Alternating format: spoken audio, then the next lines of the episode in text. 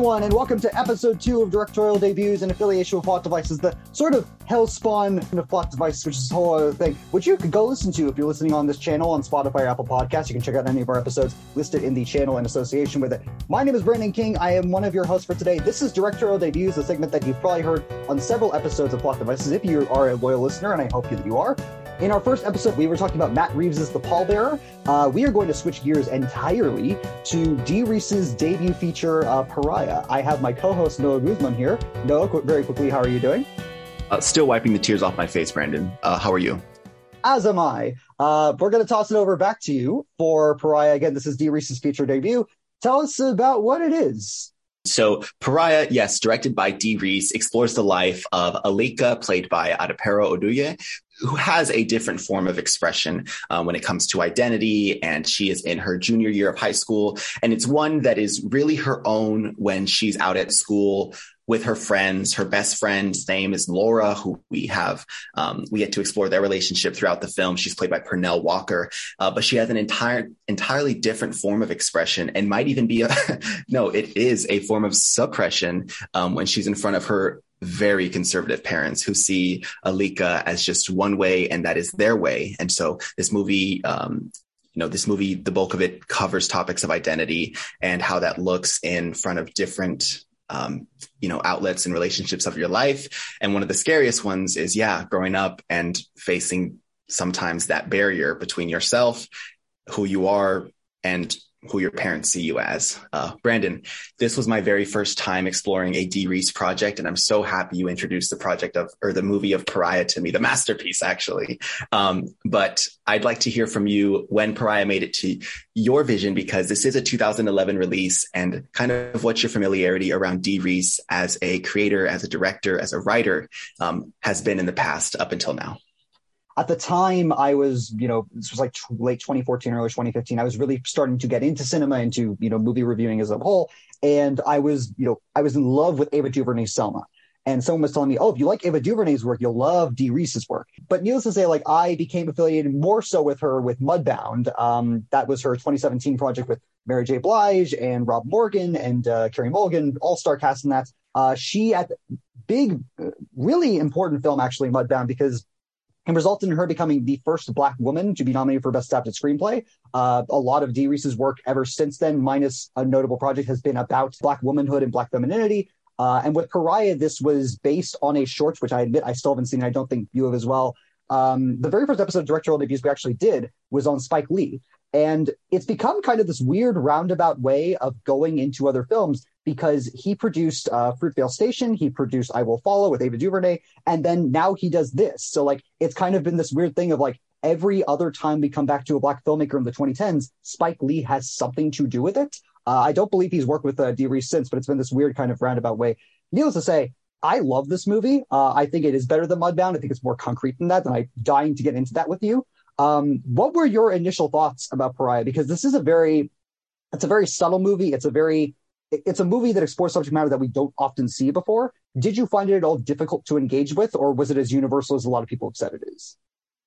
Yeah, listening to you describe it, it's just it's easy to take those words and run with it because when you say universal, I mean, I'm immediately on board with that term because looking at this movie, um, I was expecting kind of like an individual's journey where we didn't really get to explore any of the relationships that heavily, but was more so just a struggle of the self and like understanding yourself and just um, accepting that, learning it, and move and growing up um, overall. But no, this is actually a movie that's rarely or really easy to pick up because of the relationships that exist, um, the relationships between the mother and daughter, um, the eldest daughter and her younger sibling uh, having a best friend that your parents see as like just unfit for you, um, your crushes, like it's it's those late teenage years where they're all too familiar to me because that was only like that was only like six or seven years ago. Um, but for I think everyone picking up this movie, there's just familiar relationships to feel like the feel the moments off of, and that's one thing that I think we we're struggling to find in our first DD episode with Matt Reeves, the pallbearer. Here in Pariah, it doesn't feel like a scene. For my experience, it didn't feel like a scene was unfocused. I felt like I was here with Alika on the journey of understanding what it means to present yourself one way and have others look at you because they're they're uncomfortable like they have misplaced comfort around how you are just presenting yourself to the world it is so real um and like coming from the queer community it just like it's an emotional watch and i'm looking at this movie when i said early on that i was still wiping my tears that's that's genuine because um, you really feel for a character who just wants to be and yet there's just constant barrier after barrier so many things broke my heart, but I did feel mended because of the the writing behind Dee Rees's script and uh, the poetry that she works in. Who knows if I don't know where the poetry comes from, but if Dee Rees wrote all that poetry, like it, it's beautiful. Um, Alika, the character, is a poet, and while that's not a like the, the heavy focus in this movie, um, her work does come up at different parts of it and uh, it, it, remains impactful you know even though it's not the the focus of the story um, if you wanted to uh, kind of dive into this one topic of conversation is immediately the outlook of her parents on her and how those conflict with each other because i don't feel like her mother and father look at her in the same way of course they both have their their mutual feelings of you know uh, misunderstanding when it comes to like sexual identity but they have different ways of expressing it. Alika's father is he's partially present, but there is a mention of him cheating and him spending nights out outside of the house away from the mother. And the mother's kind of like the main discipliner when it comes to the two daughters. And um, that makes it hard, I think, for the mother and daughter to really establish like a arms down kind of relationship. Um, you know, it's not one that um, I've experienced, but watching it, it's like it's just it's all too real. So, uh, what did you think about you know first relationship? Let's talk about the parents and how they reacted. There's this idea of distance between both of them, whether it's the mom with her religion or you know with her social spaces, or the dad with his work. And there's this idea that yes, they both have a form of unconditional love for both Alika and her sister, whose name is eluding me right now. I will get back to you in a moment. Um, but like with both of them, there's this idea that they deeply care for her, but are deeply misunderstanding on different levels. Obviously, the dad is framed as a bit more caring, a bit more present, so to speak, but even he's not there. Like he's not in the house when Alika is suffering what she views as abuse from her mother, who in her mother's point of view really doesn't see it like that at all. She is in her form protecting Alika. And it's this motion of constant misunderstandings that will eventually reach a boiling point it's really hard to watch, but at the same time, it's this really, I think, beautiful, subtle exploration of how parents can find themselves in the right about their kid when in the reality they don't want to listen to who their kid is. And there's that beautiful scene when they're like eating burgers at like midnight in the kitchen or something like that. And you mentioned the cheating aspect to it. I never found it concrete one way or the other, but I think there's that idea of would her dad have told her anyways? Because there's a the idea of like, yes, her dad trusts Alika, but like would his secret come out as opposed to hers? And like I found that really poignant in that scene of like, you know, he's trying to get it out of her, she's trying to kind of get it out of him, but like neither want to really open themselves up. And even at the end of the movie, you know, we're getting into spoilers, obviously. Like by the end of the movie, uh, like there is love between them. There's this mutual understanding, but even that last hug, there's this kind of weird palpable tension in there where you're like, they don't quite understand each other still, but they will be there for one another. And I thought that was so really interesting to tackle from this point of view. I feel like um, Alika's father is very, he's like, he's quick to trust the the expression Alika presents to him. Like when she comes out and she's just dressing herself how she would dress herself, her mother is the first person to say, like, oh, don't you think that he that she needs to change and like put this blouse on for church or a skirt? And he immediately responds with, I think that she's fine. Like at least on the surface, he's accepting to to what he sees. Like he fosters different behaviors from her. There's a beautiful basketball scene where they both are just like shooting hoops and they have they have clearly a bond and a connection there um and alika you know w- when it finally reaches a boiling point as to her you know in just letting them know hey yes i'm gay um she even tells him like you know you know that you know like it, it's it's a fact to you it's it shouldn't be something that i'm like you know revealing to you it, it, just felt like he was closer to Alika's authentic version, but it wasn't until the mother came in and she kind of like placed these ideas of, you know, Alika's not having a future or she's going to be going to hell because her mother just has to profess all these, like, she's going to have to start praying for her. And there's just so much like toxicity coming from the mother that I didn't feel coming from the father until it was mentioned. That being said, there are multiple like mother daughter relationships we explore here, uh, be it with queer children or um, like children we believe are straight. Uh, for one, Alika's friend, Alika's best friend, Lauren, um, has a mother who actually like we don't know if she's kicked out of the house or we don't know if she just left on her own but she's living with her sister lauren is and she's trying to get her ged um, she isn't as um, involved in like the day-to-day school of course. She just wants to get her ged and we're um, left to wonder that oh that's just that's her plan of action. That's what she wants to do. Um, but then throughout the movie we realize that lauren is actually like this is something that she's doing not for her parents but she feels it matters enough to present to them. Like she comes to her mother's house and she's trying to show her that like Lauren is still working towards something. Like she still has like a plan in front of her. And I think uh, this movie like shows us different mother and daughter relationships, um, be it with different types of children.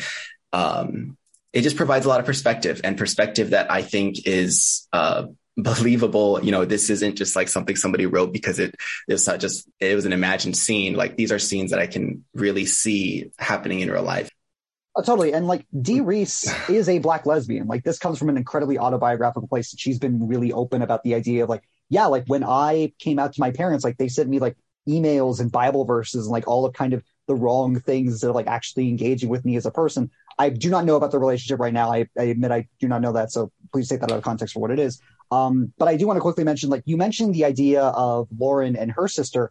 I like the idea the film goes into of the idea of yes, siblinghood, but specifically sisterhood, and the idea that that bond can transcend even the unconditional love of parents because you have both Alike and Lauren who both find comfort in their siblings. There's a great moment where the two parents are fighting in this brilliant scene shot by Bradford Young, who I want to get into his visuals as much as possible. But there's that scene where Alike and her sister are kind of just sitting in bed, and you know, her younger sister goes like, "Yeah, it doesn't matter to me." And there's it's that beautiful simplicity of like, yeah, siblings can understand you more than I think anyone can. And that extends to Lauren and her siblings who just kind of get along and just do their own thing contrasted against that heartbreaking scene of her trying to go to her mom and she just shuts the door in her face. Let's not ignore the fact that Sharonda's an annoying little sister. like she barges but in not, unannounced. But not too annoying. That, to me, I watch this and I'm like, oh my gosh, like that is such an annoying little sister. Like, get out of my space. Like I'm cheering with my friend, or you want to borrow my stuff, or you're like, she's just always like there. And i think um i can only imagine having that like couple years old younger sibling um i do have a younger sister but she's 15 you know we didn't have like conflicts in the household. But sharonda is uh, like an annoyance to alika but i mean these are siblings they're sisters like oh, whatever label you throw on it like at the end of the day like they find comfort in each other's company. And unfortunately like it's at times even when there's conflict in the household like yeah her parents are arguing and sharonda's in alika's bed and alika acknowledges like i know that you're not scared but we can still be here for each other and that was one of the scenes that got my eyes flowing with water because it's all too real to like find that safety, find that security. Um, sometimes not in your parent, or oftentimes not in your parent, but in somebody who has that perspective, uh, like on the on the ground floor, on in the war zone with you in the arena, and that's your sister, or that's your you know your brother, your sister, your sibling. Um, they've got your back, and Sharonda so clearly has her back. It's that's a wonderful relationship they were able to tackle. To Alika's point of view, like her sense of place is like her school with her professor, who you know gave me very big perks of being a wallflower vibe uh, with the kind of like English teacher kind of thing. Um, it's the sense of like being with Lauren and uh, with Lauren playing cards. It's the sense of like being with her sister sometimes, or like being with Bina, who we haven't even mentioned, like places everywhere else except with her family. And I think that idea of twisting the darker end of unconditional love is something that I think this movie does masterfully well, and that is all due to I think Rees's writing and direction, which I think just knows where to place the focus and where not to take too much sense into melodrama, which this could have easily gone into one of the final relationships to explore, at least the one I want to mention, is her relationship with Bina. So Bina is a friend to Alike, um, who is introduced to her by their mothers. Um, they are just they find out that they attend the same church and they walk the same route to school so the mother suggests that the two walk together um, kind of like seeking out a you know a better fit in a friend and that's what um, the mother Audrey is trying to do for her daughter Alika. Well, Alika and Bina, they start out like immediately conflicting because they have different um, views about like what their mothers asked them to do and how they want to follow through with that um, through you know through realizing that they have more in common than they do different through just a couple hangouts where maybe they rub a little too close or you know just feelings are in the air and you start to imagine like oh am i watching like a, a romantic relationship bloom um, from these two young women? And uh, i mean this is another one of the hard hitters because um, alika believes that bina is like her you know willing to um, engage in romantic feelings with someone from the same sex. And bina is uh, like she's i can't say she's teasing because it feels real but after the two are able to explore a romantic side a sexual side Bina the next day reacts as if it was a mistake, reacts as it was something to be forgotten, and clearly is still having her own journey with identity and sexual expression that hit me like a wall. Like I was not expecting that at all because of how like how slowly that relationship started to be like fostered and, and to be cared about. And um, unfortunately, this isn't a story of hey, it was a bad one night and then they they met up afterwards and they rekindled and it, they had a lasting relationship. No, that was it for Bina, and we're on to the next part of Alike's journey. Like this is this is not one that's here to like bring you bring it all back and have it all be forgiven in the end. Like ultimately this is about an individual the different relationships they explore while still just learning about themselves. Uh, the best ones here are yes with the professor her sister um, lauren or sorry laura. And i think we've seen this story before and we know that we we can hope that the mother comes around but you know that's we, we can't we can't tell that part of the story because we didn't see it. Um, what did you think about exploring Bina's relationship with Alike? Again, I don't want to like overly gush about this. Like, I do want to get into like nitpicks at some point, but like, I think that idea of Bina being the other side of that exploration, where like Dee Rees is clearly endorsing the idea of like do what you need to do to find yourself and like explore with people and connect with people, and especially like on a romantic level. I think it becomes problematic for Bina when she just discards um, Alike's entire feelings. Like to Alike, this is her coming into her own, and to Bina, it's just another night. And you know, we even see later on that like she gets back together with her boyfriend, and like that's great. Like she, you know, gets a connection there, I suppose. But like it's at the expense of our main character, who we are taught to then root for, and then just kind of passes off as nothing. But again, I love how Rees deals with it. Like it's never villainizing Bina to any extent. Sometimes this happens, and sometimes you just kind of have to, you know, use that experience to find better relationships in the long run. Like, I would love to see like an epilogue like 10 years later, like seeing Alike's character kind of talk about that moment of just like, yeah, that was really important for me. Like, I realized that I can't put all my eggs into one basket of relationships. And that's what she's doing for Bina at a certain point. Like, she's passing off Laura to, uh, to, a, to an extent. I know you've been waiting to talk about camera work. So if you're ready to dive into some of those details, um, I am too. You know, a, an impactful scene. Why don't we talk about kind of like impactful scenes just cin- cinematically? Because uh, for me, the uh, opening uh, train scene. I was going to say real quick, uh, cinematographer is Bradford Young, uh, who you might know from a myriad of different things. He worked with uh, Denis Villeneuve on Arrival. He shot Solo, a Star Wars story. He worked with, hey, look, Ava DuVernay's back. He did When We See Us. Um, like he is an immaculately good cinematographer. And like, anyways, go to your moments. Of course, yes. they always. Uh, I remember this this like bouncing around, whether it be like screenwriting courses or like what what what name it. It's like you don't want to force your character to communicate to the audience what they're supposed to feel. You want the scene to communicate that. You want it to be shown because that's the medium of art that you're choosing in film in the opening scene, we have a train ride home between Alike and her friend Laura. Uh, both of them look very similar. They're kind of wearing these um, these sports caps. They're wearing um, oversized clothing, and they're not uh, if you saw them, you would think that this is how they present themselves all the time. Well, Laura kind of gets into a little like debacle with um, Alike when she's asked to like get off on her stop instead of following all, her all the way home. And you're watching this going, oh, like I wonder why she's got such a problem with it. And um, as the scene continues, Laura re- removes herself from the from the train or from the bus, whatever they're on, and then Alike moves up into the scene and sits with herself, looks at her reflection, and slowly transforms herself out of this oversized, um, like larger figure and like puts on a tighter fitting shirt, um, takes off her hat and kind of like arranges her hair. She puts on some accessories. And from that moment, you understand, oh, she's going home and this is who she has to be at home. Like this is who she has to transform into. This is kind of the mask and she's not her, this isn't her real self. And I hope that we reach that point. And that's the introduction of the movie. So it immediately set me up for what I was about to watch and was so entertaining just to watch because of like the crafting that went into it. Uh, Brandon, do you have a notable scene that you wanted to bring up? Oh God, like there's so many. I know. Many. I'm like I, choose one. um, several. Let's let's dive into some of them. Like again, so what I what Young does with this overall, I think is just. I don't think it goes up. like he got a cinematography award from Sundance, and yet I still don't think he's recognized enough for this. Uh, let alone for like you know his Academy Award work on Arrival. Like there's just so much stuff that I would love to talk visually about. But I think two scenes I think specifically stand out. One is you mentioned the train sequence, and there's this very subtle shift in lighting that happens between uh, Lauren getting off the train and then going into the zoom in to see her kind of shifting her outfit again. It's very subtle, but it goes to like this idea of as she gets out of that, the lighting dims more and more. And it, that goes more to the idea of like the home scenes where like it's further darker and like you only have like the natural light of, you know, candles or like a, you know, beam of light shining in. And like, I like that idea of the idea of the home being this kind of dwelling place where things can't escape or can't get into.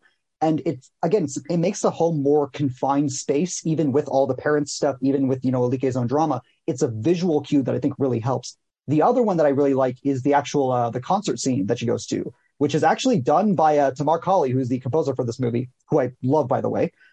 Dude, Tamar Kali, there was um, just so you know, we have a kind of a connection there with uh, being a Sun Devil. Like she had a performance uh, over at the um, ASU Gammage stage for a night celebrating like different cultures and different really? uh, methods of art they were able to bring. Yeah, this was around the time I believe that she composed Mudbound. And so Tamar Kali, that was a familiar name for me. Um, and uh, I just wanted to mention that real quick. Like being a Sun Devil, I was like, she was in the, ga- she was on the Gammage stage, Brandon. And so I thought you were going to say she was one, and I was just like, hell yeah. Um, um, I, you know, I've seen her and I've, I've listened to the work and it's uh, beautiful. Oh my gosh. And I was looking at this movie um, because she's worked with Mudbound. I was like, I wonder if they worked together before, but uh, unfortunately, no. Uh, but go on, Brandon. I just had to interrupt for the Sun Devils no, if I, any Sun Devils are listening. No, I'm glad you did. You know what? We're two Sun Devils. She's an honorary Sun Devil. Ha ha. You can't stop us, Michael Crow. But no, I think the concert scene with Tamar Kali and her band, I think is shot so vibrantly. There's so much color in that scene. There's so much energy in where Young decides to place the camera in contrast to between uh, Alike and Bina's uh, kind of view of it all. The way he will cut back to like the drummer in particular, which I like, but at the same time, it was that idea of just like you know the pounding energy is getting more and more up until we get to the bedroom scene. It's just these little visual cues that he seems to do that takes advantage of only the most pure, isolated type of light up until like the last 20 minutes where we get more like oh, this was very clearly like lit from somewhere else, like it's bright sunshines and everything like that. But like up until that point, it's very distinctive forms of lighting for only certain places. And I love how it shows Alike in certain lights that I think Rees intended but couldn't fully get with the camera. I'd say the initial scene where oh no, not the initial scene, the I uh, the scene later on where Alike introduces Bina to Laura and they're all kind of in this like pier area where the camera becomes increasingly scattershot as the tension between Alike and Bina uh, keeps escalating. And you'll just constantly like pan back to Bina just like on the pier, just kind of, you know, wandering around. But I like that because it makes this sense of space of like, she's a part of this at this point in the story. She's a part of this too. And like, she's just as important. Like, it would be so important just to be like, oh, she's over there. She's hanging out with people. No, no, like, she's just as invested in the scene. And I love that choice in that one night moment where they're um, have no inhibitions and they give in to love, albeit for one freaking night. Um, one night of passion. Right. Like we have such an intimate moment with them both on the bed. This is like the most naked they've both been in front of each other. Um, they're laughing about like cooking more brownies and, you know, the, the, the fingers start exploring. And I think um, it's so touching and then we cut to morning and they're quick edits of Bina cleaning up her room. You know, it, it yes. feels it feels messy. It feels like you're just as confused as Alike is waking up and going, like, we don't like, you know, we can wait until we tell people we're together. Like so clearly coming from one side of this where it conflicts with the way it's being shot because this isn't a, an intimate moment to be expressing feelings. This is a quick cleanup episode where you've got to get out. Like I'm, I'm erasing what happened the night before. And I think, uh, the camera, it, like is very efficient in communicating that along with the actors. Um, I want to give a shout out to uh, Mako Kamitsuna's editing as well, who's worked on Mudbound as well, like recurring elevator. But like, you're right, that scene is so poignant because it should be a moment of bliss, and then almost immediately you get that sense of something's not right here. Yeah, um, Brandon. We haven't even, we haven't even talked about the performances yet, and I we do need to wrap it up. But I do want to just quickly say, uh, Adepero Oduye is phenomenal in this. You've probably seen her in things like Twelve Years a Slave. Uh, she was uh, actually the Falcon's sister in Falcon and Winter Soldier, which I thought was really neat. I knew I recognized her from somewhere, but I didn't quite pinpoint where. She is phenomenal in this. I love the subtlety that she brings to the character, how she, the moments that she's able to smile just light up the screen because you truly recognize the intimate happiness there, whether it's, you know, her parking with her dad or like the basketball scene or like the very end, like those moments really stand out in contrast to everything else that she is just trying to make this movie as heavy and intimate as possible but I do also want to give a shout out to uh, Kim Wayans as the mom, uh, as Audrey, I should say, who brimming toxicity from the character that you just can't help but like get involved with her as a character. I'm right there with you. When it came to performances, um, Kim Wayans or Kim Wayans, uh, like hit it out the park for me for being that mother who is like so ready to be ready to accept the love that that she wants and that she needs from her children, but immediately becomes a different person and like feels unfamiliar to you when there's something that she doesn't understand in front of her. And oh, you know, if you watch this movie, you're clearly signing up for like the emotional um, weight of it. So I will say, and there's a defining moment for this character where um, Alike, after revealing her her expression, her identity to her parents, she meets up with Audrey, the mother, and she just says the words "I love you" and she wants to hear it back from her mother. And the way that her mother looks at her, heartbreaking. The way, the way you feel like just ball like hands fisted because that it's three words that you can say to your child and instead she just says she grabs her book which i assume is like some biblical text and she just says you know I'll, I will be praying for you and i think that that's the last time we see both of them share the same screen and oh man, way to make me believe that. like exceptional. And like, no, and like, no, you you brought up that scene. I'm so glad you did because just that tiny detail. Damn you, Dee Rees, for tiny details. There's that moment where it pans over to just the apple on the table, and it's so like shiny and clean, almost as if like at this point she's broken. Like everything in her life has to be perfect because her daughter somehow isn't. I was like, oh, that's such good set design.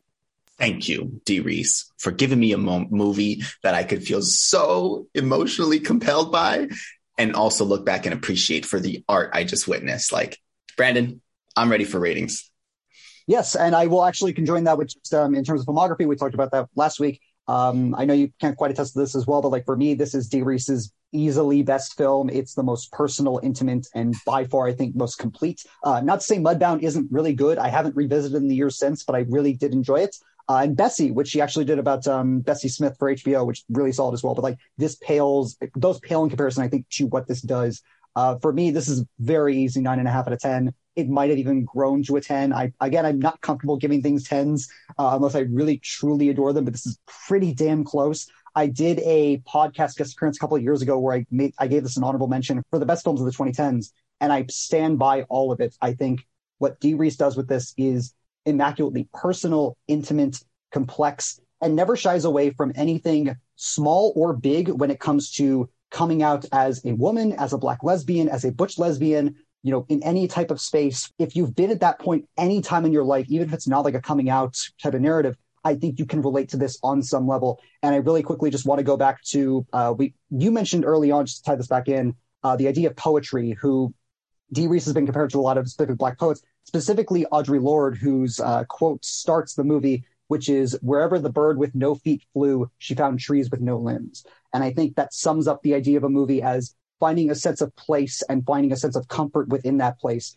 You know, Alika is desperately trying for acceptance and love, and eventually she does find it within herself. And I thought that ending quote of, you know, I'm not running, I'm choosing, I think ties together the idea of finding yourself and finding love within yourself, whether others may not unconditionally love it or not, I found just so profound. And I absolutely love this movie. And I want to get to your rating because I don't want to keep talking. I am so caught up with the beautiful words you had to say about this. What was your rating? What was the number? Oh, it's a nine and a half. Nine and a half. Thank you for saying that. I, I had to hear yours back. Um, let me read you what the title poster image of this movie says. It says pariah. It is a noun. It is a person without status. It is a rejected member of society. It is an outcast. This is a movie that so heavily like portrays someone coming from the LGBTQ plus community and hitting those hard those hard walls with their parents and others in society who just refuse to accept what is before them.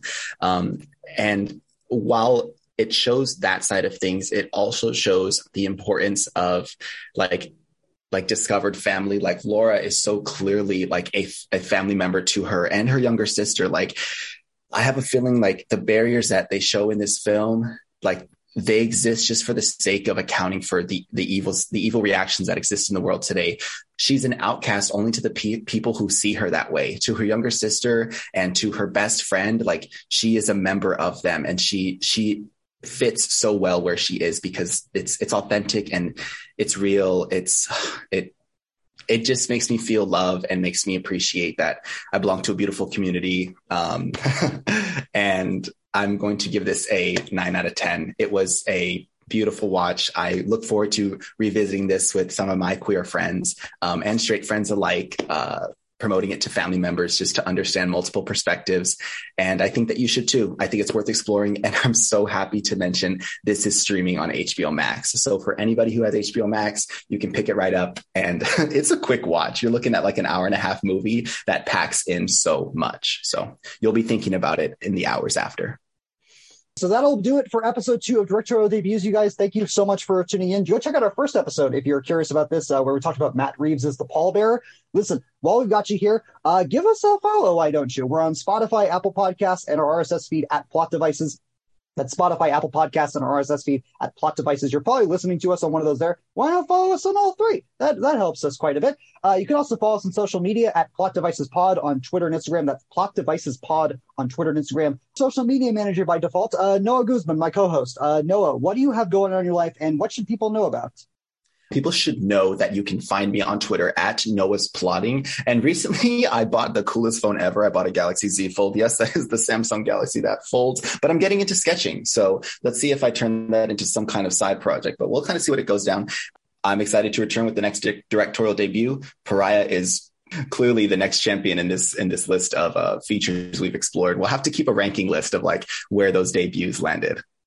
Noted. I will make a list of that. Uh, you guys can find me on Twitter and Instagram at the Movie King 45. That's Twitter and Instagram at the Movie King 45. Follow my band at Cablebox underscore music. That's Cablebox underscore music. We've got uh, live gigs coming up and potentially new music as well. Just keep an eye out for that. Just give us a follow. We'd love to, you know, have you guys as part of the cable community, so to speak. Um, also, you can find uh, my work at ASU Odyssey. That's ASU Odyssey slash Brandon King. And once again, Plot Devices Pod, Twitter, Instagram, Spotify, Apple Podcasts, RSS feed. Follow us there. We appreciate all support that you guys have been offering us so far. With that being said, for episode two of Directorial Debuts in affiliation with Plot Devices, my name is Brandon King. That has been Noah Guzman, and we will catch you guys next time.